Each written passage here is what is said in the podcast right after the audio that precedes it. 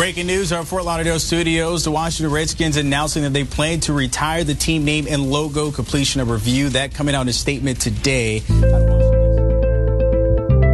Foi uma notícia que superou e muito os limites do esporte. O time de futebol americano de Washington, a capital dos Estados Unidos, vai mudar de nome e de logomarca. Pode esquecer o Washington Redskins.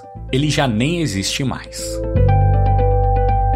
Redskins em português quer dizer peles vermelhas, um termo considerado ofensivo com a comunidade e a cultura indígena dos Estados Unidos. A pressão para que o nome mudasse já durava décadas e ficou ainda maior depois do assassinato de George Floyd, que desencadeou uma série de protestos antirracistas ao redor do mundo. Num deles, a estátua de um ex-presidente do Washington Redskins foi removida do antigo estádio do clube. Em 1962, há apenas 58 anos, George Preston Marshall foi obrigado pela NFL a aceitar jogadores negros na equipe. Foi o último time da liga a romper essa barreira. Apenas mais um exemplo de uma instituição que reluta em aceitar mudanças necessárias. Em 2013, o atual dono da franquia chegou a dizer que nunca mudaria o nome, mas mudou. Os protestos foram fundamentais, é claro, mas eles não foram definitivos. A verdade é que os protestos jogaram pressão para cima dos donos do dinheiro. E geralmente é assim que as coisas mudam no esporte e na nossa sociedade. Patrocinadores e acionistas ameaçaram retirar os investimentos. As lojas afirmaram que não venderiam mais nada do time e algumas emissoras de TV prometeram que não mostrariam mais o logo. O prejuízo para o dono, Danny Snyder, seria de bilhões de dólares. E é assim que um termo racista vai desaparecer. O esporte de novo serviu de plataforma para uma transformação social. E o melhor, mais mudanças podem acontecer daqui para frente. Para falar sobre tudo isso, a gente vai receber dois convidados especiais. O narrador Everaldo Marques, um dos responsáveis pelo crescimento do futebol americano no Brasil, e o correspondente da TV Globo em Washington, nos Estados Unidos, desde 1986, o repórter Luiz Fernando Silva Pinto.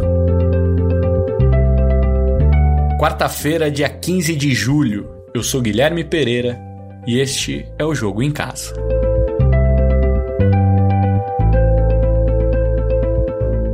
E a gente vai começar o programa de hoje com a presença de Everaldo Marques. Evê, que alegria te ter aqui novamente. Muito obrigado. E eu já queria começar te perguntando o seguinte: explica pra gente, Evê, essa tradição, você é a voz do esporte americano para nós brasileiros, né? Então explica gente a, essa tradição do, digamos assim, o sobrenome dos times americanos, os nomes das franquias, por que isso existe e, e mostra pra gente por que é de fato muito tradicional no esporte americano. Fala Gui, tudo bem? Um abraço para você, um abraço para todos que estão nos ouvindo aí. É um, um, jeito de identificar os times, muitas vezes até com as suas cidades. É, o pessoal gosta também de colocar os nomes de alguma coisa para buscar intimidar os rivais. E curiosamente, quando as franquias trocam de cidade, que acontece ao longo da, da vida, você troca de cidade, mas você, não, você dificilmente troca de mascote ou de nome. Por exemplo, a gente tem um um time da NBA, que é o Utah Jazz. Uh, Salt Lake City não tem tradição jazzística, né? Mas o, o, a franquia era originalmente o New Orleans Jazz. Então, assim, o Jazz tem tudo a ver com Nova Orleans. Então, já que o time é de Nova Orleans, vai ser o New Orleans Jazz. Aí, quando a franquia se mudou para Utah, eles mantiveram o Jazz, é, só que trocou de cidade. Então, assim, parece um pouco estranho, assim, à primeira vista, mas é manter a tradição do nome. E em esportes de mais contato físico assim e tal, eles às vezes colocam nomes para tentar dar uma intimidada no, no, nos rivais e tal. E foi, foi é até, é até, por aí que a gente chega no, no assunto desse podcast, né, que é, a, que é a história do nome do Washington Redskins. Qual é a importância, qual é o peso que o Redskins tem na NFL, EV? Ah, os, os Redskins são uma franquia, são uma franquia tradicional e eles é, surgiram lá nos anos 30 Uh, e eles eram inicialmente o Boston Braves, só que havia um time de beisebol com, com a mesma denominação, e aí, para que não houvesse é, confusão né, entre entre essas duas franquias, uma de beisebol e outra de, de futebol americano, houve é, a ideia de renomear o, o, Washington Redskins e quando o, o time é, foi renomeado em 1933 por decisão do seu presidente, o George Preston, e ele até falou na época sobre essa, essa ideia de colocar Redskins, porque o técnico do, do time de Washington na época, o Lone Star Dietz, era um índio. E vários jogadores de origem indígena eram também atletas do, do, do time do, do Washington Redskins, mas o presidente na época disse que isso não foi necessariamente uma inspiração para que ele rebatizasse os Braves como, como Redskins na ocasião. Mas é um time, é um time tradicional que, que, é, que é Washington Redskins desde 1937 e tem três títulos de Super Bowl, né? Principalmente na década de, na década de 80 ali, um título em 82, um título em 87, um título em 91. E é o time da capital americana, é um time que joga num estádio que tem capacidade para perto de 90 mil pessoas, é o estádio mais. Uh, é um dos estádios mais é, de maior capacidade de toda a liga. Então tem, tem o seu peso, embora, embora já faça alguns anos que o Washington Redskins não consiga ser tão relevante, né? A última vez que o Washington Redskins ganhou as manchetes de uma maneira positiva por causa do seu time foi em 2012, né? E, mas, mas é um time extremamente tradicional, extremamente popular.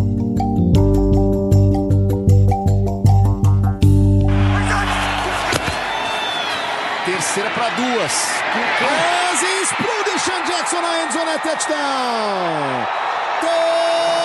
Touchdown Washington Redskins. Você, nas suas muitas e muitas transmissões de NFL de futebol americano, você chegou a contar em algum momento é, essa história, esse, digamos, esse problema em relação ao nome do Washington Redskins ou não? E ver isso sempre acabou passando. Como que foi isso para você?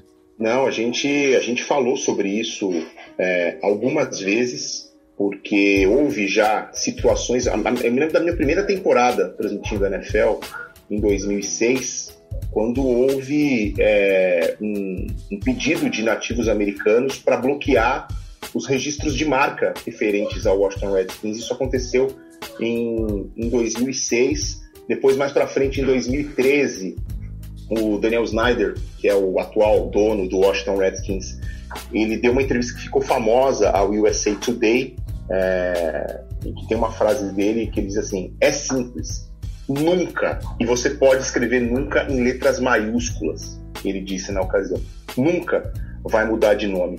The team owner says, and I quote, Washington Redskins is more than a name. It is a symbol of everything we stand for strength, courage, pride, and respect. The same values we know guide Native Americans. Snyder goes on to say, I respect the opinions of those who disagree. I will continue to listen and learn, but we cannot ignore our 81 year history. Próprio ano de 2013, é, um pouco depois dessa entrevista, o presidente dos Estados Unidos, o Barack Obama, veio a público dizendo: oh, se eu fosse o dono de um time e soubesse que o nome do meu time, mesmo que tenha uma história importante, estaria ofendendo uma parcela considerável da população, um grupo considerável de pessoas, eu pensaria em mudar. E agora a gente tem essa decisão do Washington de mudar e ela não tem a ver com uma consciência, digamos assim, do Daniel uhum. Snyder. É simplesmente por pressão de patrocinadores. Então, é porque está doendo no bolso que o Daniel Snyder tomou essa decisão. É uma pena, mas pelo menos ela acontece. Ela está acontecendo pelo motivo errado, mas ela pelo menos está acontecendo. Você imaginou que seria possível isso um dia, Viano? É difícil dizer que sim, porque primeiro que o, o, Daniel Snyder, como a gente já contou aqui, sempre foi muito convicto com relação à não mudança. Mas é, a sociedade passa por uma transformação, né? É, comportamentos, atitudes, modos de pensar que eram aceitáveis talvez há 10, 20 anos, não são mais aceitáveis hoje. Então, eu consigo entender a mudança, entendeu? Porque quando uh, os Redskins surgiram lá nos anos 30 e quando o time foi rebatizado em 1937, eu acho que a sociedade aceitava, a sociedade via de um jeito o time ser uh, chamado assim, que é uma coisa diferente do que a gente vê hoje. E essa história de, de mudança de nome dos Redskins, ela, ela é antiga. É, o questionamento aos Redskins aconteceu pela primeira vez em 1972, quando um grupo de 11 pessoas representando uma, uma grande variedade de, de nativos americanos se encontrou com o presidente dos Redskins na ocasião, que era o Edward Bennett Williams, no escritório dele, que ele era advogado, e pediu a mudança do nome. É, e ele disse né, que sim, foi só para ouvir. Eu só ouvi. Ele, ele, nem considerou de verdade pensar na possibilidade de mudar o nome. Só assim, eu vou ouvir para você parar de encher minha paciência, então eu vou ouvir. Fala aí o que você tem que falar. Falou? Beleza. Não vai mudar. E a, a sociedade se transforma. Então a gente tem visto isso nesses últimos anos e, e por isso que a mudança está acontecendo. O Washington Redskins não era o único time do esporte americano que se apropriou de termos da cultura indígena dos Estados Unidos. A gente tem também Kansas City Chiefs, Atlanta Braves e Chicago Blackhawks. Para entender qual é a história do termo Redskins e por que ele é considerado ofensivo, a gente conversou com o historiador Bruno César Leão Monteiro Santos e com o sociólogo Dimitri Pinheiro. Vamos começar com o Bruno César. Aqueles que chamamos de nativos ou primeiros residentes da América são indivíduos e grupos étnicos com tradições e modos de vida diversos. Muitas vezes são compreendidos por nós, justamente porque o termo nativo tenta abranger e, diga-se de passagem, não consegue grupos sociais ricos, sobretudo em termos culturais. Além disso, com uma visão de mundo muito avançada em comparação à nossa no que diz respeito ao contato do ser humano com a natureza. Em contrapartida, ao longo da história, esses grupos vêm a sofrer recorrentes tentativas de valorização por parte do homem branco, dentre as quais a própria adoção do termo em debate redskin, que para muitos representa uma imagem estereotipada do nativo norte-americano. O termo pele vermelha, né, ele tem uma carga histórica que é redutora, reificadora né, e depreciativa. É, é, redutora porque suprime né, a diversidade dos povos indígenas dos Estados Unidos a um único traço fenotípico, né, uniformizando os. Né. É reificadora justamente porque converte pessoas em coisas. É um processo que nos Estados Unidos esteve intimamente associado ao esforço de justificar e operar políticas que massacraram essas populações. Não é à toa, né? O termo é generalizado para o mundo através do cinema de Hollywood e pelo western, né? O faroeste. E ele é depreciativo porque sempre associado a um complexo de representações e significados que reforçaram representações extremamente negativas desses povos. A forma de representação desses povos permanece redutora da diversidade e complexidade de suas culturas. Se os movimentos sociais agora né, elegem com redobrada força em função da comoção e dos protestos desencadeados pela pelo assassinato de George Floyd, o termo né, pele vermelha como alvo de combate, eu creio né, que é porque ele ainda carrega essas marcas da subordinação e violência, né, que tem, esses povos têm sido historicamente submetidos, né. A gente não pode esquecer jamais, né, é um, um, um lugar comum, não por acaso na sociologia, né, que as lutas políticas estão intimamente associadas às lutas simbólicas entre os grupos pela classificação legítima. Agora a gente vai entender como se deu o processo nos Estados Unidos e qual foi a repercussão em Washington. Para isso, o Jogo em Casa tem a honra de receber o repórter Luiz Fernando Silva Pinto, correspondente da TV Globo na capital americana desde 1986, um dos repórteres mais importantes da história do nosso jornalismo. Luiz Fernando, antes de mais nada, muito obrigado por nos receber, por dedicar um pedaço do seu tempo pra gente. É uma honra te ter aqui no nosso podcast. Muito obrigado de verdade, viu? A honra é minha. Guilherme, imagina. Me fala o quanto você gosta de futebol americano, por quê e se você é torcedor do Washington Redskins. Bom, e, e pela ordem, muito e não. eu, eu gosto muito de futebol americano, gostava antes de vir para os Estados Unidos, muito tempo atrás.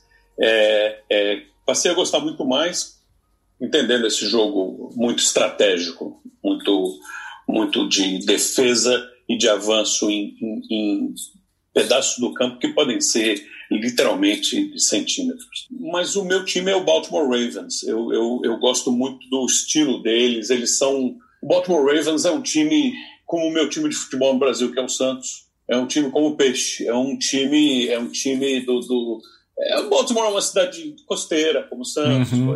Baltimore é, é, é, uma cidade, enfim, que não, não, não é convencida.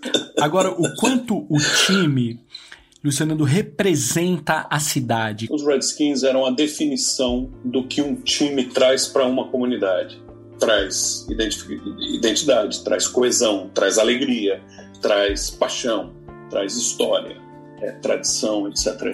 O time representava essa capital americana, que é uma mistura de duas coisas: é uma mistura de políticos, que são transeuntes, eles vêm e vão com o governo do momento, um número relativamente grande de uma, digamos, é, uma classe estabelecida de serventes federais, uhum. juízes, advogados, etc. e tal, e uma, uma, uma população, em grande parte negra, que toda ela se identificava com o time, com, com, com os Redskins. Então, os Redskins você encontrava desde senadores uhum. até os caras que limpavam o prédio do Senado nos jogos, às vezes sentados lado a lado.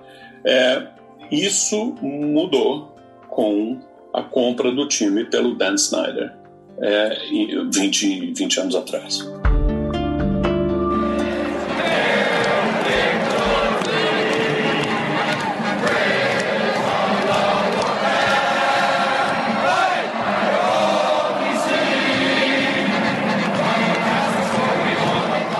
Como que foi aí em Washington a pressão, a repercussão dessa mudança de nome, principalmente pelo motivo, né? A história aqui é muito mais antiga do que, do que isso, porque a compra do time pelo Dan Snyder em si, em 1999, ela foi eh, surpreendente. O Dan Snyder tinha 34 anos, ele conseguiu juntar um grupo de investidores, pagou 800 milhões de dólares na época pelo time.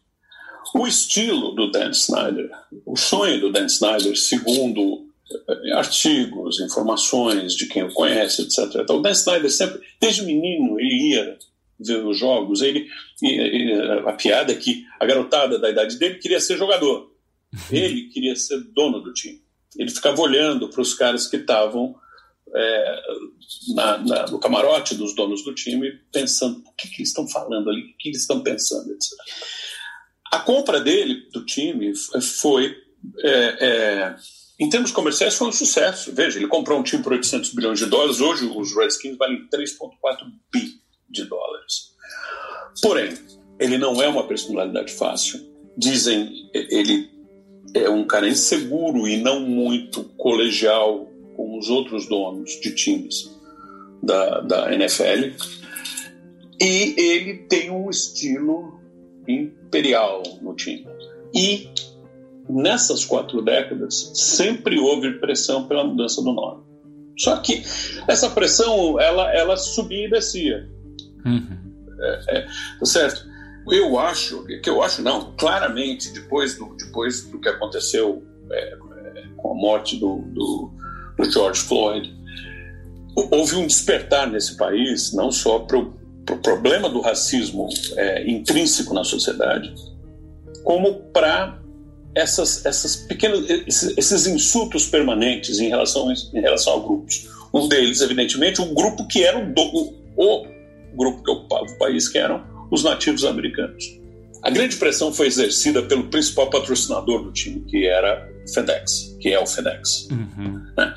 Porém, antes disso, houve uma pressão de uns fundos de investimento, quase 90 fundos, acho que 87 fundos de investimento, que combinados têm quase meio trilhão, mais de meio trilhão de dólares, são 600 e poucos bilhões de dólares que eles investem. E eles começaram a fazer pressão sobre a FedEx, a Nike e a Pepsi para que pressionassem, por sua vez, o Dan Snyder para mudar o nome do time. E no dia 2 de julho, a FedEx mandou uma carta para para o Snyder, para o time, dizendo que se o nome não fosse mudado, eles iam tirar o patrocínio do time, que é um patrocínio grande. Originalmente, no ano 2000, o patrocínio era de 200 milhões de dólares e tem, tem um, um uso de nome de, de 8 milhões de dólares por ano. O nome do estádio é Estádio FedEx. Uhum. Nesse momento, quando bateu no bolso do Dan Snyder, em questão de dois dias, ele anunciou que uma revisão vai ser feita e o nome vai mudar. Agora a questão é a seguinte: ele pode usar isso como uma grande oportunidade, porque se você tem que, colocar um nome novo no time, tudo muda, todo o merchandising muda. E é uma oportunidade para as pessoas colecionarem o merchandising que está desaparecendo e comprarem o nome. Então, vamos. Enfim, pode ser até que acabe bem a história. Mas eu queria, Guilherme, te, te dar uma perspectiva. Por trás de tudo isso, existe o estádio novo. Todos os times têm grandes estádios dentro das cidades. Tem uma, uma, uma ficção maior, uma, uma paixão maior. O estádio que os Redskins ocuparam durante décadas foi o RFK, Robert Francis Kennedy Stadium, que é dentro da cidade, numa área que é uma área que é terra federal, uhum. apesar de estar alisada para a cidade.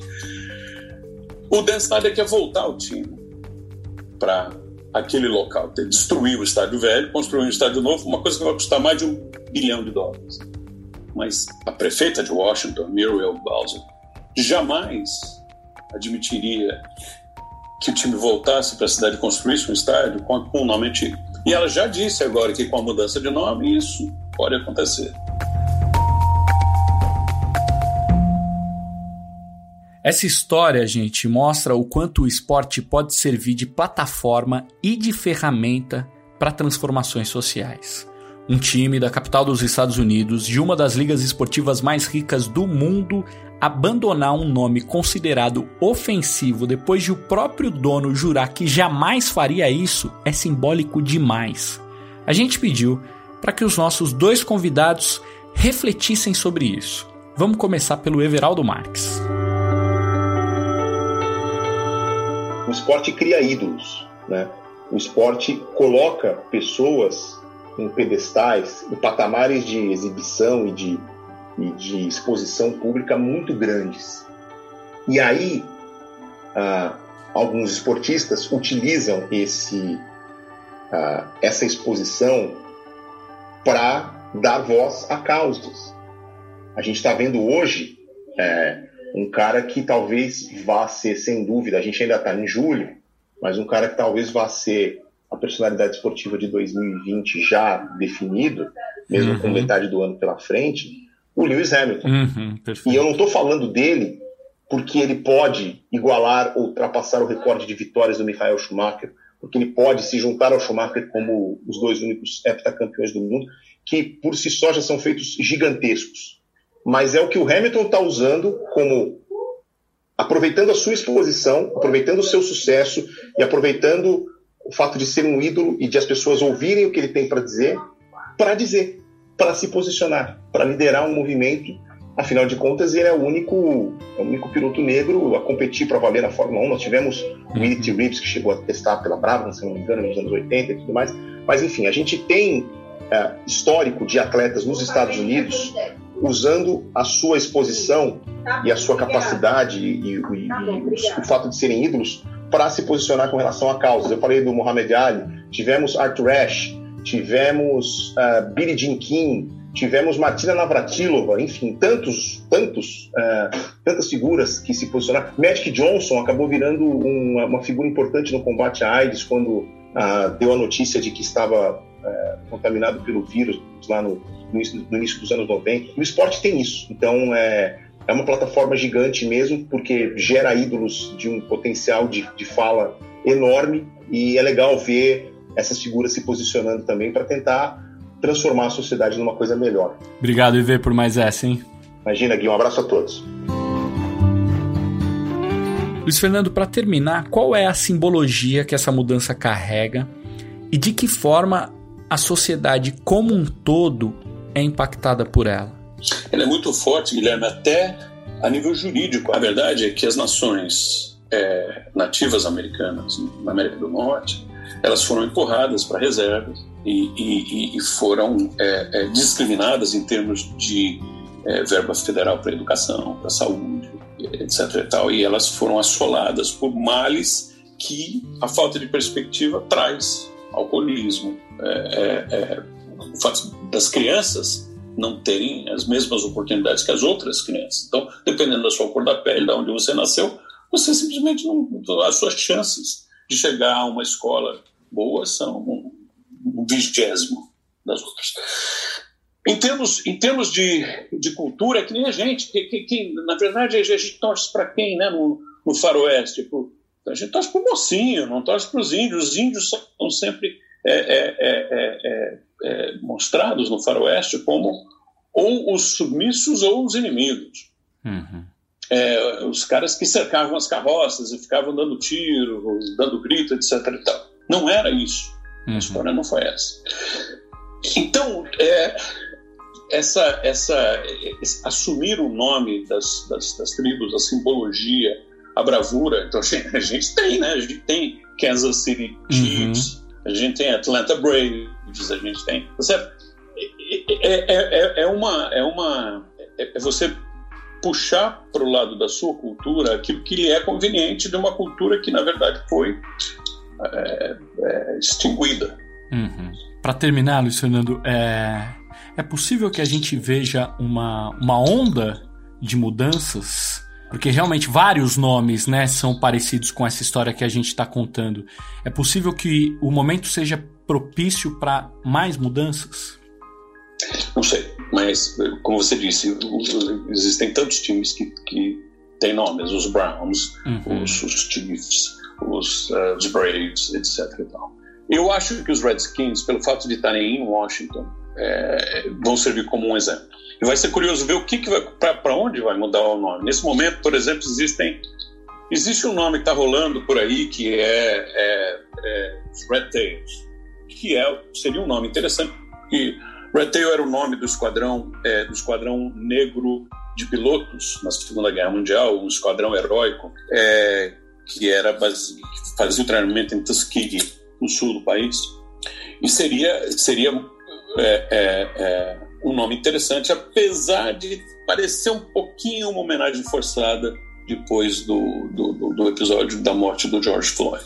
Um outro nome, o, o, Snyder tem um nome registrado, que é Washington Warriors. Ele registrou esse nome 20 anos atrás porque ele estava pensando em fazer uma liga de futebol americano dentro de, de, de ginásio, não em estádio aberto. Está todo mundo esperando para ver o que, que vai acontecer em Washington, para onde que vai o processo e se vai ser um processo tranquilo ou não, porque tem marca registrada, tem autorização de nome envolvida no meio. Na verdade, não é um processo que acontece da noite para o dia. E aí pode ser que vá desencadear, mas eu acho que desencadear de uma forma um pouco mais positiva, não tão uhum. confrontadora como no caso dos Redskins. Perfeito. Muito obrigado, Luiz Fernando. Muito obrigado. Foi uma honra te ter aqui com a gente, de verdade. Um, um grande abraço, Guilherme. Um abraço a todos vocês. Um último detalhe sobre essa história. O novo nome ainda não foi decidido. Um empresário comprou os direitos do registro de mais de 40 nomes que poderiam ser usados. Alguns estavam entre os favoritos, como por exemplo Red Tails, que o Luiz Fernando acabou de citar pra gente. Se quiser usar um deles, o dono da franquia vai ter que desembolsar uma grana. Partir de agora, aqui no Jogo em Casa, a gente também vai usar a média móvel do número de mortes causadas pela Covid-19 no Brasil. É a soma dos últimos sete dias dividido por sete. A precisão desse cálculo é maior para informar em qual estágio da pandemia o país está. A média móvel registrada no fim dessa terça-feira, quando estamos gravando esse episódio, foi de 1.056 óbitos por dia na última semana. Os últimos sete dias foram os mais letais no nosso país. E aí vale dizer também que nós estamos há 60 dias sem um ministro da Saúde. O Jogo em Casa tem a produção e reportagem da Bruna Campos, do Martim Fernandes, do Henrique Totti, do Matheus Capanema e do Rafael Bianco. Nosso estagiário está completando 21 aninhos. A edição é do Leonardo Bianchi, do Guilherme da Óleo e do Rafael Marques. A coordenação é do Rafael Barros e a gerência do André Amaral. Eu sou Guilherme Pereira. Um abraço para você e até amanhã.